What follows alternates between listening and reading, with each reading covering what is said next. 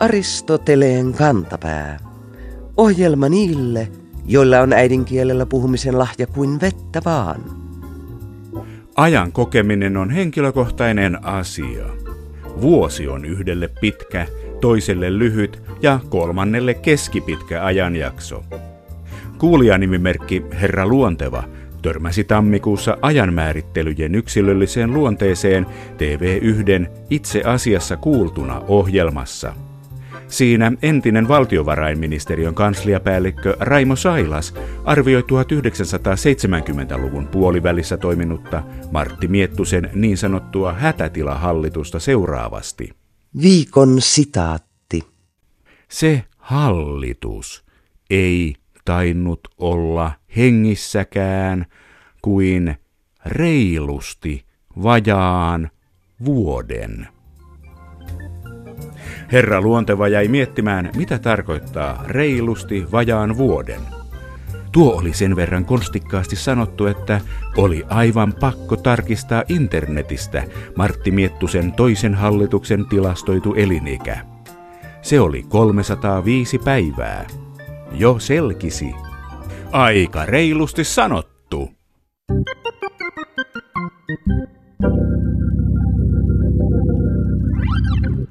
18. päivä elokuuta vuonna 1922 oli Berliinissä puolipilvinen ja sateinen loppukesän päivä. Pari viikkoa aiemmin puhelimen keksijä Alexander Graham Bell oli kuollut 75-vuotiaana. James Joycein kirja Ulysses oli ilmestynyt Pariisissa puoli vuotta aiemmin. Suomessa oli kesän alussa tullut voimaan työsopimuslaki, joka velvoitti työnantajan järjestämään työntekijöille vuosilomaa. Suurien tapahtumien melskeessä harva pani merkille Berliinissä majansa pitäneen Saksan standardointiinstituutin julistamaa standardia DIN 476. Kyseinen standardi tuli kuitenkin aikaa myöten mullistamaan monia asioita maailmassa – Yhä vieläkin meillä Suomessa nautitaan tämän DIN 476 tuottamista hedelmistä päivittäin, vaikka se nykyään tunnetaankin nimellä ISO 216 kansainvälisen standardointijärjestön mukaan.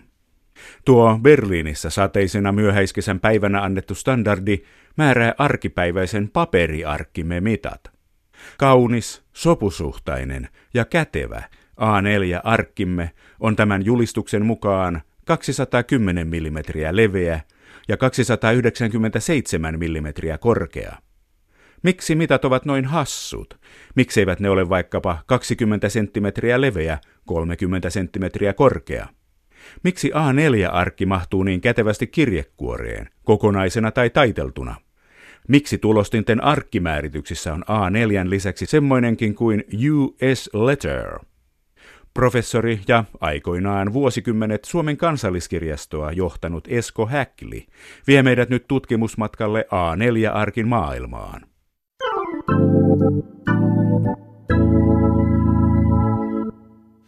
Paperitonta konttoria odotellessa ihailemme tänään A4-arkkia. Se on meille itsestäänselvyys, mutta kun säädämme tietokoneemme tulostimen asetuksia, siellä on vaihtoehtoina A4 lisäksi muun muassa US Letter eli US Letter. Professori Esko Häkli, mitä tämä tarkoittaa? Eikö A4 olekaan yhdysvaltalaisille tulostajaystävillemme itsestään selvä tulostuksen väline? Kaikkea muuta.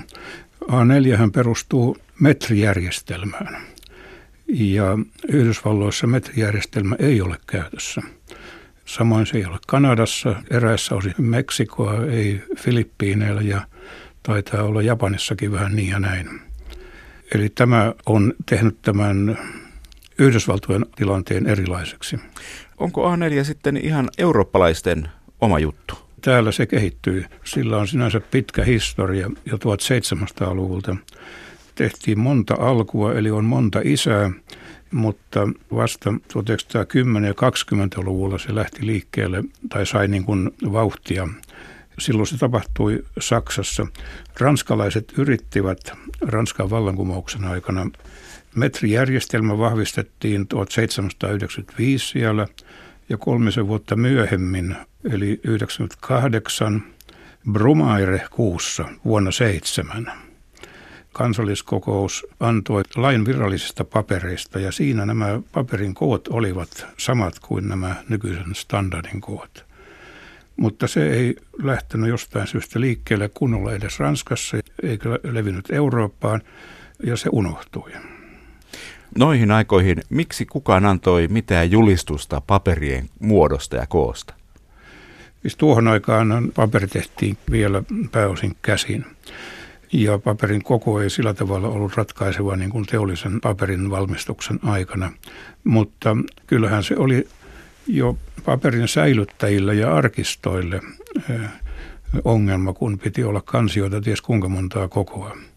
Ja yli malkaahan ranskalaiset pyrkivät eh, standardoimaan tuossa vaiheessa yhtä ja toista muutakin. Missä ranskalaiset keksivät nämä mitat? Jaa, minä en tiedä tunsivatko he tätä periaatetta, jonka saksalainen Göttingenin professori oli jo 1786 Georg Christoph Lichtenberg, joka tunnetaan myös semmoinen satiirisena kirjailijana, mutta oli fysiikan professori, niin hän oli jo tämän paperin eri kokojen suhteen määrittänyt. Mutta minä epäilen, että ranskalaiset eivät tätä tunteneet. Ehkä he ovat jostakin sen itse kehittäneet. Mikä tämän Lichtenbergin idea oli? Että paperin eri arkkien koko suhteen pitäisi olla yhden suhde neljä juuri kahteen. Tämähän sanoo meille kauhean paljon. Se tarkoittaa sitä, että kun yksi paperiarkki taitetaan kahtia, niin syntyy seuraava pienempi paperikoko, jonka suhteet ovat samat kuin tässä isommassa koossa. Eli koko tämä standardi A-sarja on sarja. Sen peruskoko on yksi neliömetri ja sen muoto, sen neliömetrin muoto on sama kuin tämän A4. Eli korkeus on korkeampi kuin leveys. Ja sitten nämä numerot sen Aan perässä kertovat, kuinka monta kertaa se arkki on taitettu. Eli A4 Silloin tämä yhden neliömetrin suuruinen arkki on taitettu neljä kertaa. Nerokasta. Ja se neliömetrin kokoinen alkuarkki on A0. Se on A0. Juuri tämä siis toinen metrijärjestelmä ja tämä sarjaratkaisu ovat koko tämän standardin perusta ranskalaiset eivät tässä standardoinnissa onnistuneet. Että oliko tämä jotenkin sellainen polttava ongelma sitten niin, että 1920-luvun alussa Saksassa tämä saatiin juntattua läpi tämä A-järjestelmä, professori Esko Häkli? Aivan ilmeiseltä näyttää, että tämä kehitys on yhteydessä teollisuuden ja liike-elämän kehitykseen ja kansainvälisten yhteyksien kehitykseen, koska näitä niin sanottuja formaatteja eli paperin eri kokoja Niitä oli joidenkin tietojen mukaan jopa tuhansia. Ja siihen oli saatava järjestys. Ja aluksiaan paperikoneet olivat pieniä. Voidaan sanoa, että paperia tehtiin hyvin pitkään käsin. Ja siinä vaiheessa tämä paperin koko ei näytellyt nyt kovin suurta osaa. Englannissa 1820-luvulla teollisesti valmistetun paperin vuotuinen tuotanto ylitti käsin tehdyn paperin tuotannon. Mutta vielä 1900-luvun alussa nämä koneet olivat suhteellisen pieniä. Ja ensimmäisen maailmansodan jälkeen tapahtui eräänlainen liike-elämän räjähdys ja silloin myös kansainvälinen kanssakäyminen lisääntyi ja tämä kirjavuus paperimarkkinoilla oli jatkuva ongelma. Tässä on järkisyyt ja toiseksi niin tässä on myös sitten kustannustekijät. Joskus on sanottu, että A4 on liikemiehen yleisformaatti. Eli kaikki lomakkeet ja asiakirjat ja muut, ne on A4. Ja sitten tässä formaatissa tietysti se hyvä puoli, että kun sen taittaa, niin saa A5, joka on myös hyvin paljon käytetty. Sehän on useiden muistilehtiöiden koko muun muassa. Ja se voidaan panna samoihin kansioihin kuin A4. Otettiinko tämä saksalainen suositus ilolla vastaan kaikkialla maailmassa?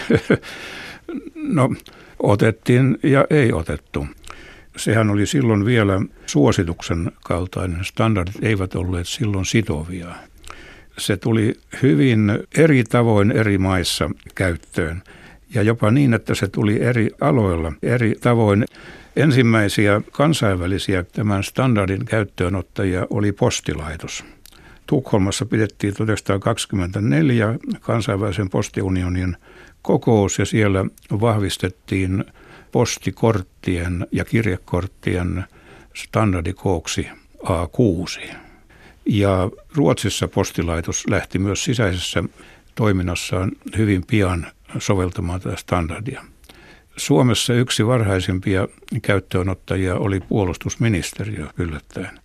Mutta yleensä tiedettiin, että tämä on tarpeellinen ja tästä saadaan säästöä, mutta erityisesti paperiteollisuus oli hyvinkin näitä uusia kokoja vastaan, koska vanhat paperikoneet olisi pitänyt romuttaa. Niiden rullan leveydet eivät sopineet näihin kokoihin, tai jos paperia olisi tehty näihin kokoihin, olisi leikattu ja syntynyt hukkapaperia tavattoman paljon ja erityisesti selluloosa oli kallista.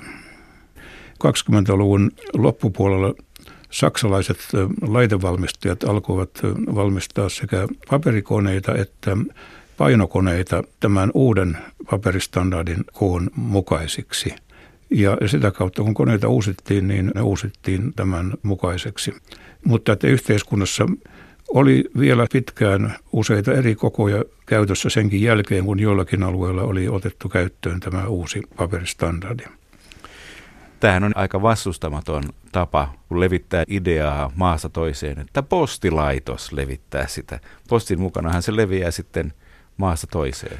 Joo, nyt meillähän tämä standardisoimisliitto, joka perustettiin 1927, otti jo samana vuonna tämän kuuluisen A4, mutta sen käyttöä ei haluttu voimatoimin edistää, vaan tyydyttiin asian luonnolliseen edistymiseen ja Virallinen päätös saatiin vasta 1942 vuoden lopulla, kun valtioneuvosto antoi päätöksen eräiden paperien painotuotteiden standardikoosta. Ja eräiden tietojen mukaan tämä olisi ollut osa Suomen ja Saksan sotatalouksien yhdenmukaistamista. Onhan meillä jo jääkäreistä lähtien ollut yhteyksiä. Aika jännittävää. Oliko Suomessa paljon erilaisia standardeja tai paperimuotoja ennen kuin A4 julisettiin viralliseksi, professori Esko Häkli? No meillä oli vuonna 1889 annettu asetus, joka koski niin sanottua normaalipaperia, eli se määritteli virallisen paperin mitat.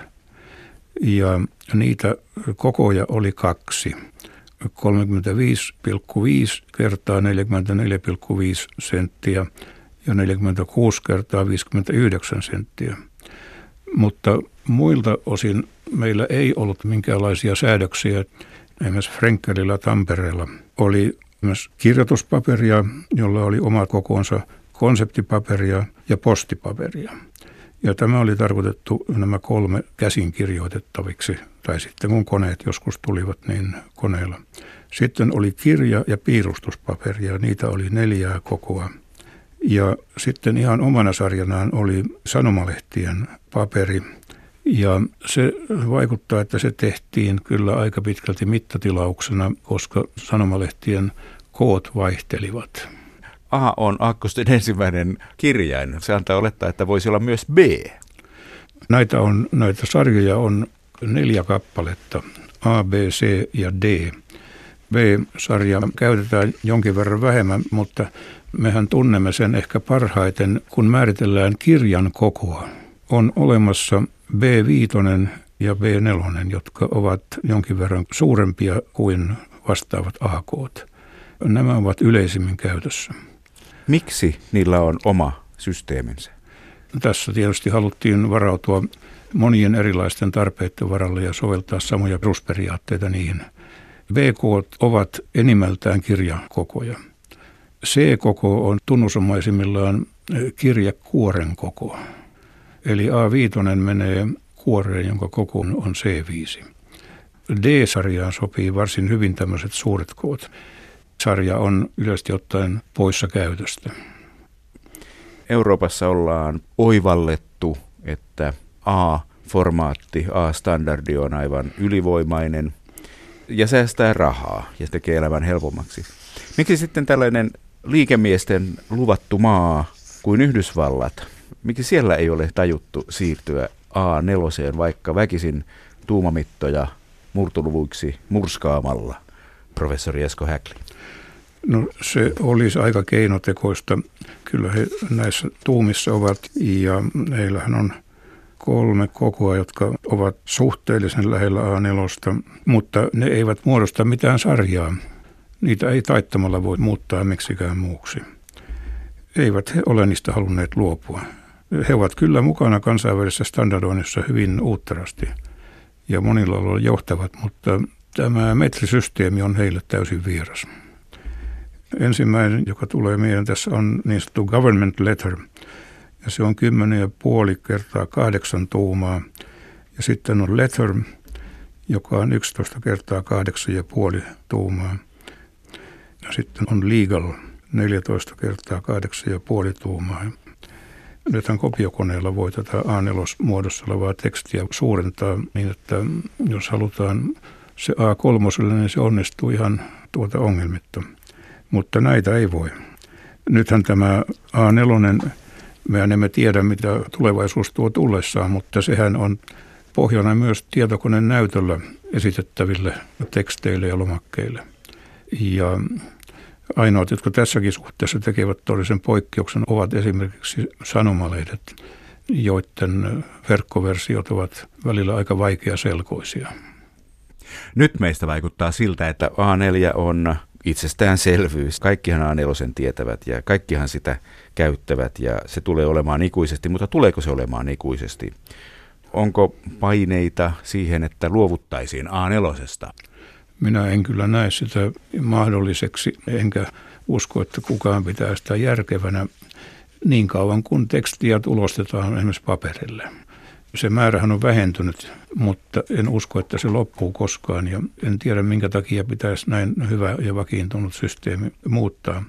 Tällä on niin paljon etuja, myös tämä skaalattavuus, joka näiltä amerikkalaisilta puuttuu ja jonka keksiminen matemaattisesti oli yksi ehkä haasteellisimpia osia tässä standardin kehityksessä. Tämän vuonna 2022 hyväksytyn standardin kehityksen aloitti Baltian saksalainen professori Wilhelm Ostwald, joka oli käynyt koulunsa ja saanut oppinsa Tartossa. Ja hän perusti ajatuksen nimenomaan tämän Lichtenbergin ideoille, mutta varsinaisen työn ja lopullisen läpilyönnin teki hänen oppilaansa Walter Porstman – ja sen perusteella tämä saksalainen standardi hyväksyttiin. Saksalaiset ovat keksineet romantiikan, niin nämä tunnekuohut edellyttävät järjestelmällisyyttä. Joo, he ovat das Volk der Dichter und Denker. Aristoteleen kantapään yleisön osasto. Suomalaisilla on ollut perinteisesti hyvin myönteinen suhde postinjakajiin. Siksi kuulijamme Jorma hämmästyi syystä seuraavaa Helsingin Sanomien otsikkoa. Postinjakelu harmittaa asukkaita maaseudulla. Harmittaako postinjakelu todella maaseudun asukkaita? Onko posteljooneille alettu heristää nyrkkiä? Tännehän ei postia kanneta. Lehtijutusta selviää, että maaseudulla postinjakeluajat ovat kadonneet. Toimittaja siis tarkoittaa otsikollaan, että maaseudulla harmittaakin postinjakelun puute tai vaje. Itse postinjakelu ei harmita, mutta jos postinjakelu harmittaisi, kuten Helsingin Sanomat on otsikoinut, kevään uutiset jakeluvuorojen katoamisesta otettaisiin maaseudulla ilolla vastaan. Aristoteleen kantapää toivoo otsikoihin täsmällisyyttä, jottei Suomen lehdistö ala harmittaa asukkaita maaseudulla.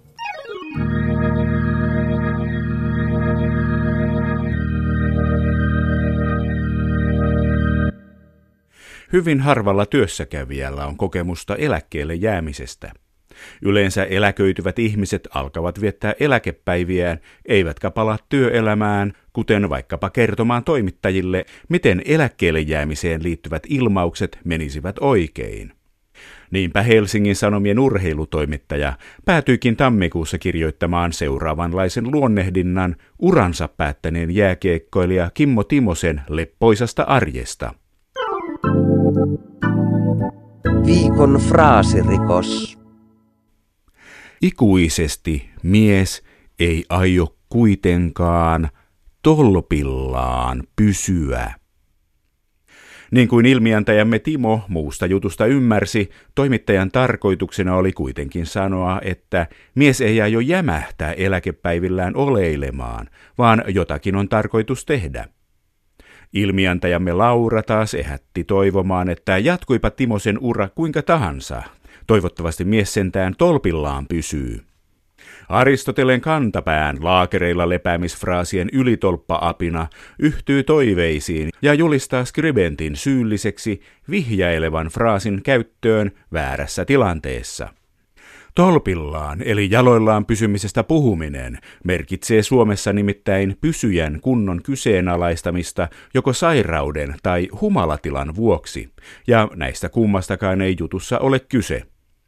Paremmin tilanteeseen olisi sopinut puhua aloillaan pysymisestä tai laakereillaan lepäämisestä. Rangaistukseksi määräämmekin kirjoittajan pysymään tolpillaan koko kesälomansa ajan, niin oppii kantapään kautta, miltä tolpillaan pysyminen tuntuu. Viikon sitaattivinkki. Professori Häkli mainitsi äskeisessä haastattelussa, että Kansalliskokous antoi lain virallisista papereista Brumaire kuussa 1798 vuonna seitsemän. Brumaire kuu. Onko se ranskankielinen nimi jollekin kuukaudellemme? Ei. Selitys on monisyisempi ja vie meidät Ranskan suuren vallankumouksen aikoihin. Vuosien 1789 ja 1799 väliseen vuosikymmeneen ajoitettu vallankumous oli monipuolisempi kuin pelkän kuninkaan vallan ja feodaalisuuden vaihtaminen tasavaltaan ja demokratiaan. Vallankumous oli luonteeltaan myös ateistinen ja tieteellinen. Vanha kalenteri oli täynnä pyhimysten ja muiden ikivanhojen jumalien juhlapäiviä, joten se ei voinut kelvata uudelle järkevälle yhteiskunnalle. Otettiin siis käyttöön uusi kalenteri. Vallankumouskalenterissa päivä jaettiin kymmeneen tuntiin, tunnit sataan minuuttiin ja minuutit sataan sekuntiin. Viikot olivat kymmenen päivän mittaisia ja jokaisessa 12 kuukaudessa oli kolme viikkoa. Vuosi alkoi syyspäivän tasauksesta ja kuukausien nimet menivät myös uusiksi. Uudet nimet luonnehtivat kunkin vuoden ajan luonnonilmiöitä. Ensimmäinen kuu, Vandemier, sai nimensä viininkorjuusta, toinen Brumaire, usvasta ja kolmas Frimaire, hallasta. Sitten seurasivat lumikuu, sadekuu, tuulikuu, siemenkuu, kukkakuu, niittykuu, elonkorjuukuu, kuumakuu ja hedelmäkuu. Myös vuosien numerointi alettiin uudestaan, mutta ei desimaalijärjestelmällä, vaan roomalaisin järjestysnumeroin. Vallankumouskalenteri ei kuitenkaan onnistunut syrjettämään vanhaa kalenteria, johon palattiin 1806. Ehkä uudessa kalenterissa olisi ollut paljon hyvääkin, mutta yksi asia osoittautui ylitsepääsemättömäksi. Vallankumouskalenterissa oli vapaapäiviä kuukautta kohti vain kolme, kun vanhassa niitä oli neljä. Siinäpä syy mestata kalenteriuudistukseen osallistuneet tiedemiehet.